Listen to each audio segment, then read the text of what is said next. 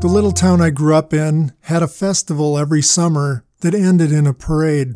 I vividly remember, as a young boy, sitting on the curb, watching the marching bands, floats, and the big old men with funny hats on little motorcycles go goofing by.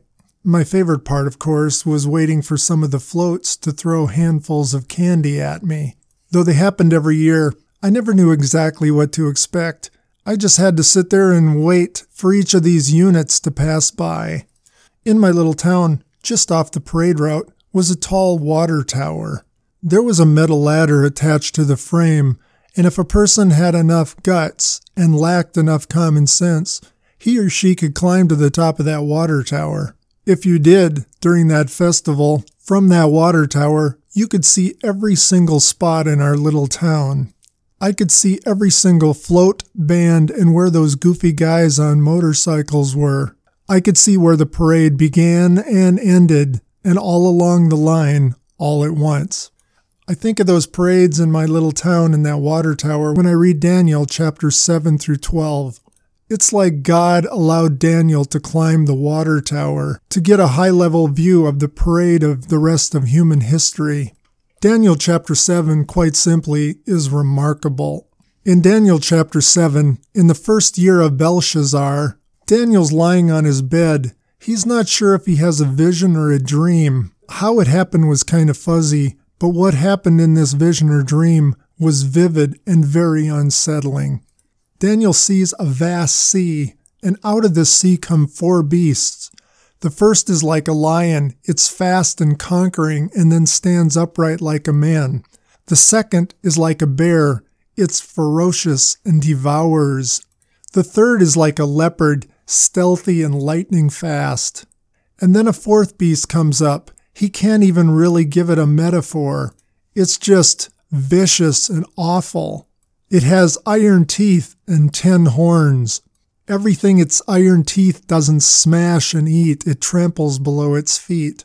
Then in Daniel's vision, as he watches, 3 of these 10 horns on the beast are pushed out like a tooth pushing out another tooth, and up from that spot comes a little horn. Then in Daniel's vision, he's whisked into a courtroom scene. The old one, the ancient one, comes. He clearly knows this is the most ancient one, God.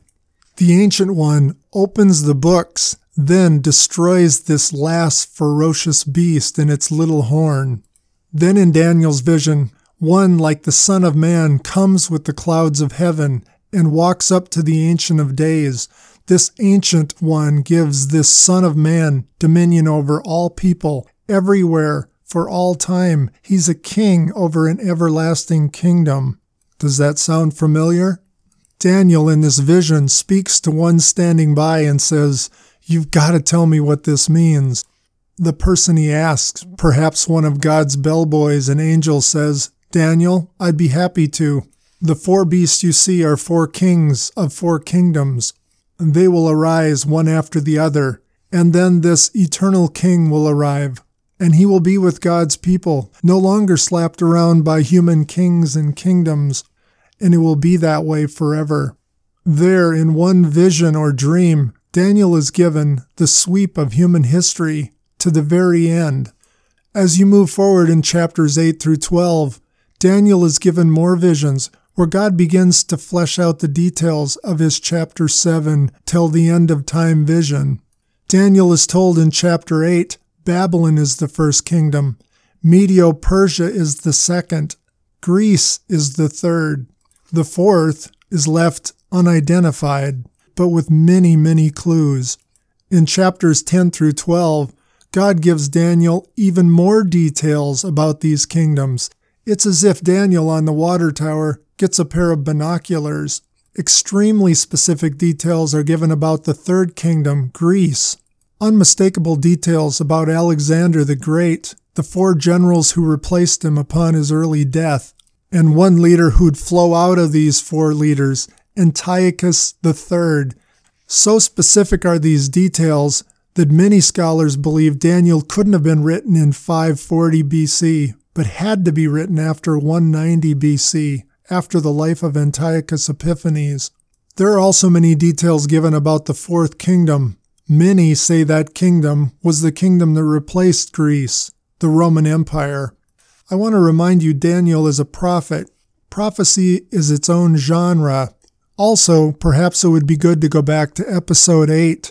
In that episode, I reminded us all, we are pygmies, and God and His Word and plans are an iPhone. God is trying to explain things to us about His plans some millennia in the future. Perhaps the best He can do is crude metaphors. Please also remember, as I talked about in episode 14, God is outside of time. He's on a different clock than we are. All this to say as you read the prophecies of Daniel, and again in the New Testament when we get to the prophetic book of Revelation, keep these things in mind. Have the attitude of humility. Jot your notes with a pencil, and make sure there's a good eraser on it. We'll learn later in the book of Revelation, prophecies about the future from God are meant to give His kids comfort and hope. What's important are not the exact order or timing of events, but the outcomes. In the case of Daniel, that one day God will hand authority and dominion for all His kids over to an eternal King who acts justly, loves mercy, and lives among His people. Daniel further identifies that King, that eternal King. His term, the Son of Man. Please, file that term away, the Son of Man. I get the sense Daniel had been in the prophecy of Jeremiah when we get to Daniel chapter 9. In Jeremiah 25, 11 and 12, Jeremiah prophesies that Judah will be in Babylon as exiles for 70 years. Daniel realizes the clock is ticking and those 70 years are almost up. So in chapter 9, Daniel prays a prayer of purification for the exiles in Judah. He pours his heart out to God for the sins of he and his people.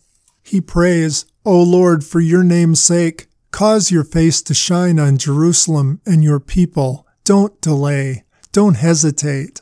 At the end of chapter 6, we were told, So this Daniel enjoyed success in the reign of Darius and in the reign of Cyrus the Persian. That probably explains why the historical book of Ezra begins by telling us that Cyrus, the king of Persia, proclaimed throughout all Persia that any exiles of Judah could go home to Judah and rebuild. We'll look at Ezra and his account of that proclamation and the return of a remnant of exiles to the land God promised Abraham, Isaac, and Jacob in our next word picture.